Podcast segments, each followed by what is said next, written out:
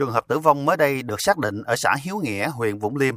Trước đó, tỉnh cũng đã có một trường hợp tử vong do sốt xuất huyết ở xã Vĩnh Xuân, huyện Trà Ôn. Các trường hợp tử vong là do bệnh nhân phát hiện chậm, bệnh trở nặng, rất khó điều trị.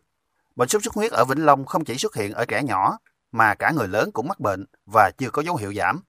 Đến nay, toàn tỉnh ghi nhận gần 1.000 trường hợp mắc bệnh sốt xuất huyết, tăng hơn gấp đôi so với cùng kỳ năm trước. Đặc biệt, từ tháng 5 đến nay, số ca mắc sốt xuất huyết liên tục tăng cao và chiếm hơn 80% tổng số ca mắc trong 6 tháng đầu năm. Dự báo bệnh sốt xuất huyết sẽ còn tiếp tục gia tăng do vào cao điểm mùa mưa và chu kỳ của bệnh sốt xuất huyết quay trở lại. Ngành y tế đang tích cực triển khai chiến dịch diệt lăng quăng và phun hóa chất tại các địa phương có nguy cơ bùng phát dịch cao. Người dân cũng tham gia tích cực xóa môi trường sinh sản của mũi, diệt lăng quăng và phòng mũi đốt.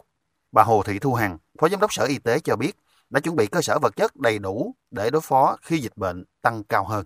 Ngành y tế thì chúng tôi cũng chuẩn bị đầy đủ các cái trang thiết bị, vật tư y tế cho cái công tác là xét nghiệm, rồi điều trị. À, và chúng tôi cũng đã có tập huấn à, trong toàn ngành à, tập huấn cả hai cái mảng hoạt động, đó là mảng điều trị và mảng dự phòng. Người dân cũng sẽ có những cái ý thức. Ý thức thứ nhất là cái việc mà phòng tránh mũi đốt thứ hai là làm sao để mũi nó không sinh sôi, phát triển.